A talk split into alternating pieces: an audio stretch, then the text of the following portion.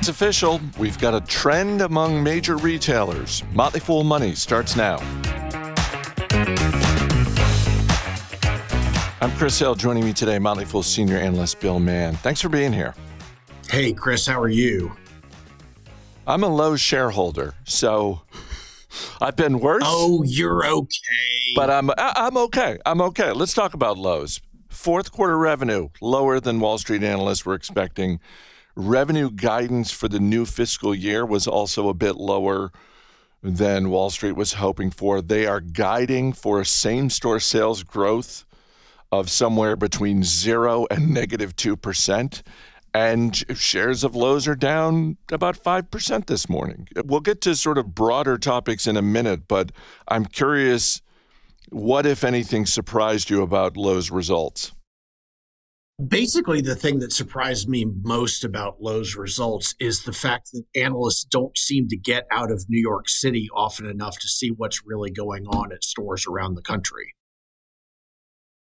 Back to you, Chris. I I, I cannot argue with that. I I I, I I'm not sure why at this point in this earnings season the guidance that we're getting from major retailers like Lowe's is surprising anyone who is paying attention. Exactly. So there's a couple things specific about Lowe's. And if anyone was surprised about Lowe's results, they didn't pay attention to the drivers from Home Depot's results because I don't know if you know this, Chris, but they're very similar companies. And they both deal in heavy I guess what you would describe as branded commodities, yes, but uh, best, but also they deal in commodities. And so, what was the commodity from 2022 that has seen an incredible drop in price in 2023? That is lumber.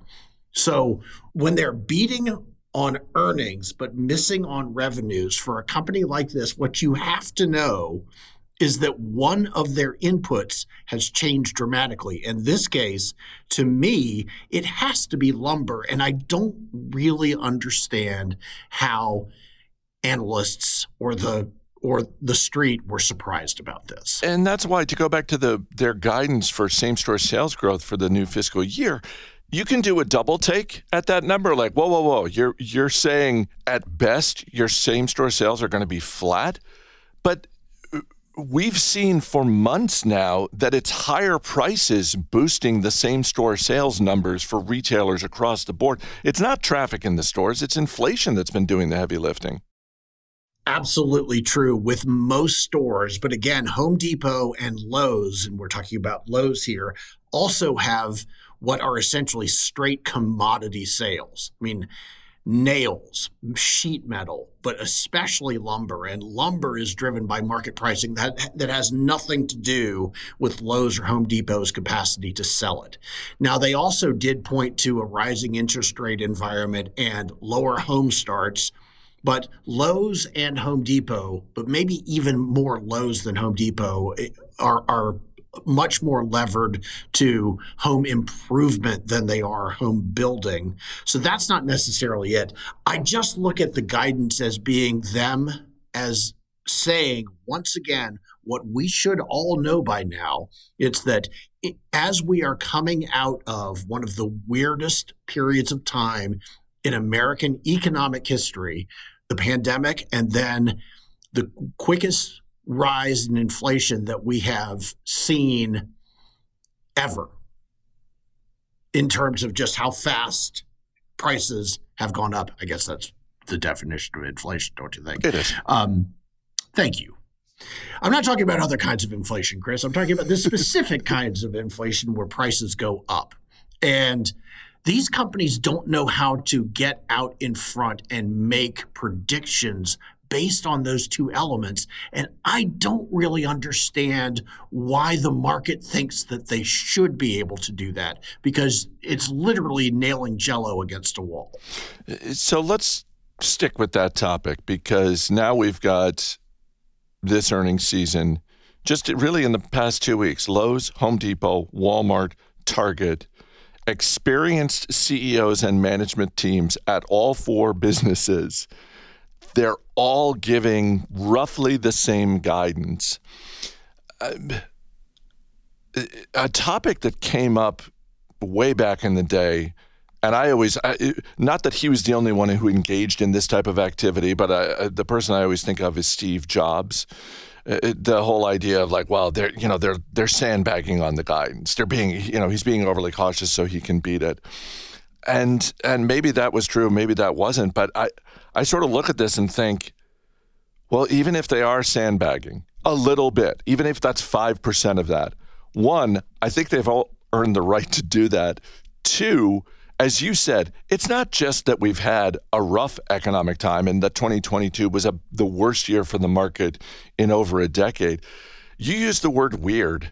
And I think more people, no, and you're right. Like, I think more people need to really embrace that idea. It wasn't just that we've gone through a rough economic time, it's a particularly weird rough economic time that is unlike others that we've had. So, you know, what wouldn't it be strange, if not outright alarming, if any of these CEOs uh, of major retailers came out and said, "Actually, we're we're feeling really great about the next 12 months, and we've got much rosier guidance than you ever could imagine." Yeah, I mean, to me, it goes back to the uncertainty principle, which basically holds that you can't observe something without fundamentally changing it. In this case, the uncertainty principle is this. When you go to when you go to CEOs, you go to management teams and you ask them what the next year is going to go like, they're going to look at their inputs and the more uncertain their inputs are, the more naturally conservative they're going to be. Because, Chris, I don't know if you know this, but CEOs hate disappointing people. They hate disappointing the market, right? You can't observe and make these predictions and throw things out there. And then if you disappoint the market, not expect the market to react just as it has with Lowe's today.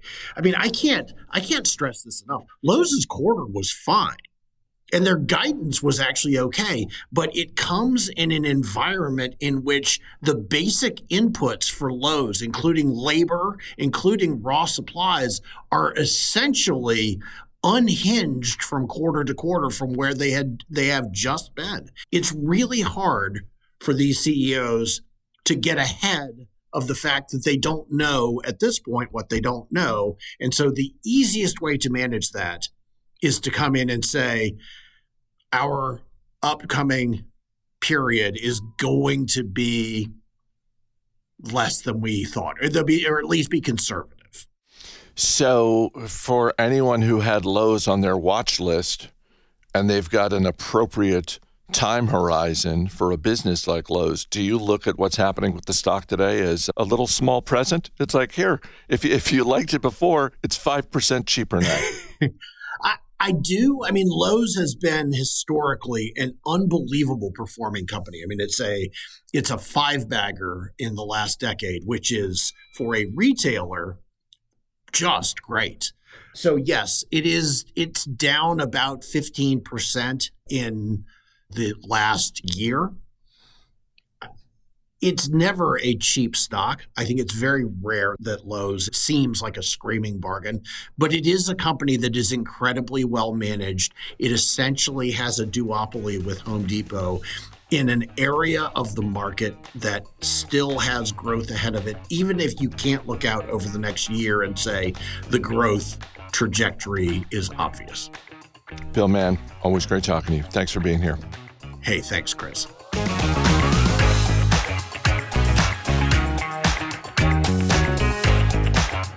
Just like you, we're investors. And just like you, we are on the lookout for companies to become part owners of. Motley Fool senior analyst Yasser El-Shimy and Ricky Mulvey share four stocks they bought recently.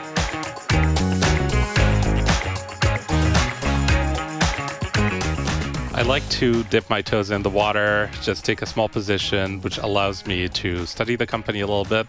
And then as my conviction grows, as I study and follow the company carefully. I tend to add to them consistently, hopefully, as I see them execute against the KPIs or the measures that I think they need to be executing against. And then I tend to hold, obviously, as long as possible as a foolish investor.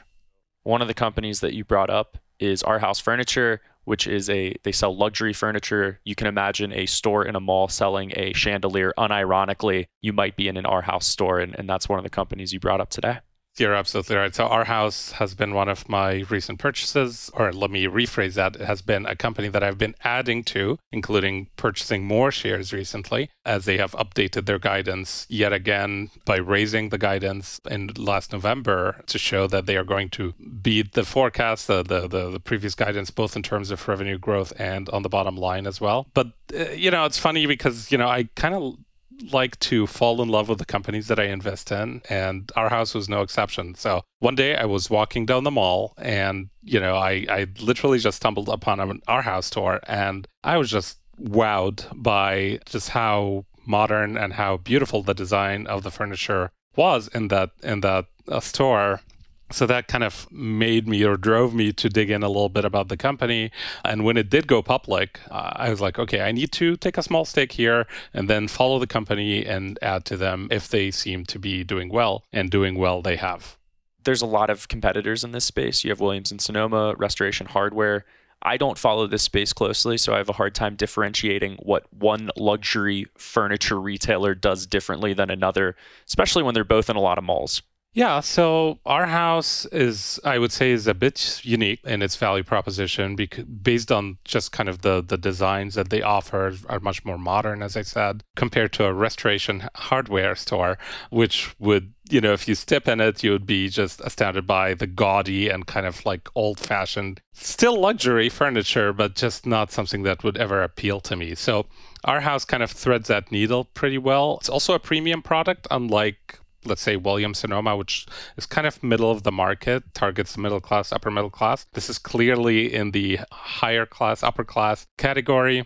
It also has leadership in place that has been there for several decades since 1986. Uh, John Reed has been the founder and CEO of the company, and they have also shown some pretty good responsibility in terms of how they allocate capital. They've had pretty good returns on invested capital and returns on equity that are in the triple digits. And you know, one thing we should keep in mind is that you know when we're talking about an Arhaus or a Restoration Hardware as opposed to some other furniture retailers, is that those that target the luxury consumer, they tend to experience less cyclicality than something that would be more mainstream, let's say as a as a Williams Sonoma. That's that's a little counterintuitive. You would think that folks would trade down from luxury brands to, to mid-tier brands, but I guess you can make that case for any retailer. That's true. So I mean the, the ultra so this is kind of like luxury as in you and I can't probably afford it, or or I could potentially afford it, but I would have to forego my student loan payments, which would not be a wise thing to do. So, but this is this is not for me. This is for people who are very well to do and have plenty of money to spend, and those that that category of consumer tends not to be as affected by a, a cyclical downturn of the economy than your average middle class consumer. Any, anything on valuation? Right. Yeah. So, you know, the company currently trades at around 16 times next 12 months price to earnings uh, multiples. Now, that may not seem cheap for a home furniture retailer compared to, say, Williams Sonoma, which trades in the mid single digits. But it's roughly on par with Restoration Hardware or RH. Part of my thesis, I, I was actually accumulating at much lower multiples, but I still like it here. And part of the reason is, as I said, you know, the luxury consumer has shown itself to be much less vulnerable to these downturns. The company has been not only meeting their estimates and guidance, but raising the forecast as well. They have been doing well in an extremely challenging and difficult 2022. And one thing I like about it here, and I think it should even command a higher premium than restoration hardware, is that this company has a lot of room to grow, both in the top line and the bottom line for many years to come. So, take, for example, the current count of showrooms they have. They have roughly around 82, 83 showrooms. They target to double that to above 165 showrooms eventually, and they are adding about five to seven showrooms per year. So there will be plenty of room to grow for many, many years to come, especially as brand awareness increases. And I can't say the same about RH. So one on the opposite end that I recently purchased was was Big Lots, which is a furniture retailer. It is currently priced below a 0.1 price to sales multiple, which could be priced for death. Back in December, Jim Gillies spoke with me about why it could either essentially survive and triple or completely go to zero. And put a small position in that. Let's ride. Moving on to, to the next one, though, I would describe this literally as a company that makes widgets basically taking solar energy and making the electricity usable in a modern system, and that is Enphase Energy. That's right. So this company has effectively and single-handedly reinvented the way power is managed on the from the solar panels on top of your roof and how how you kind of so uh, as we know that solar solar panels they produce energy as a DC current, and you need to convert those into alternating currents or AC in order to be able to use it at your home for your appliances and so on. Now, the traditional way this was done was through something called a string inverter, which effectively meant that there was a single point of failure eh, for the entire system. So if one of your panels goes out of commission, or there's, let's say, uh, it's shaded by a tree branch or whatnot, this meant that your entire solar power production goes offline or is strongly diminished. So basically, what Enphase did is that it said, no, we can do this through microinverters. We can we can effectively let each panel produce its power. We convert that at the spot of each panel and then kind of let it flow so that even if one or two or more solar panels go out of commission, you're still getting production.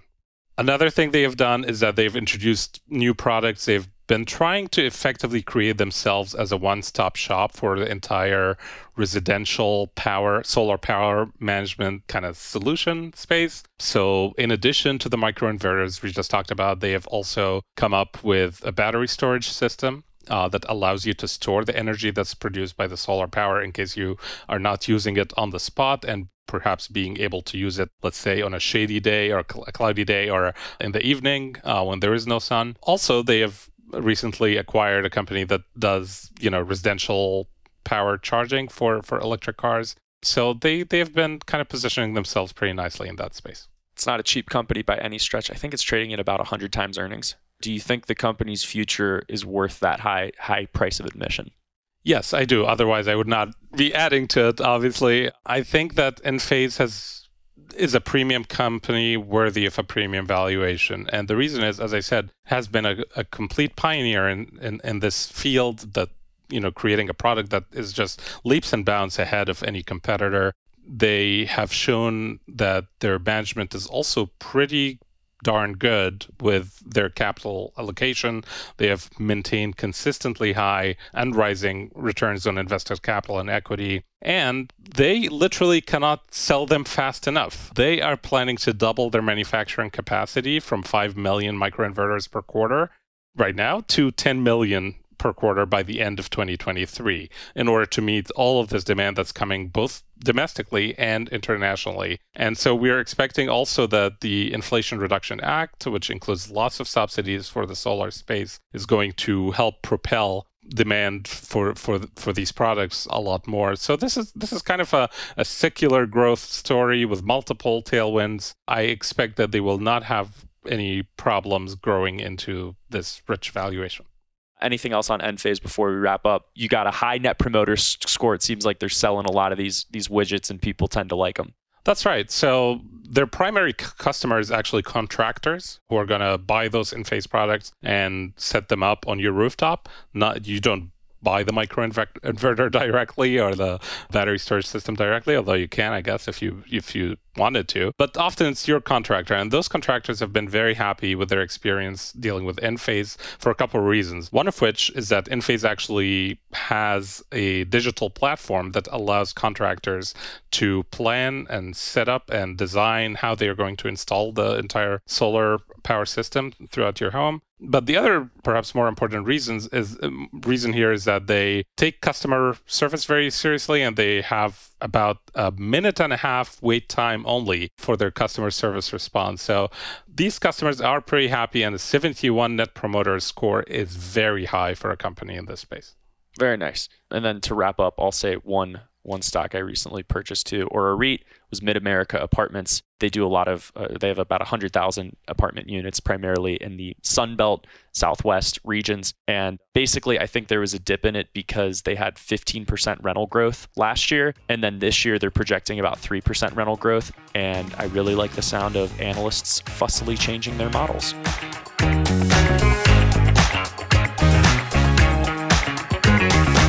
Have you purchased any stocks lately? Let us know. Drop an email to podcasts at fool.com. Maybe we'll talk about them on the show. As always, people on the program may have interest in the stocks they talk about, and the Motley Fool may have formal recommendations for or against, so don't buy or sell stocks based solely on what you hear.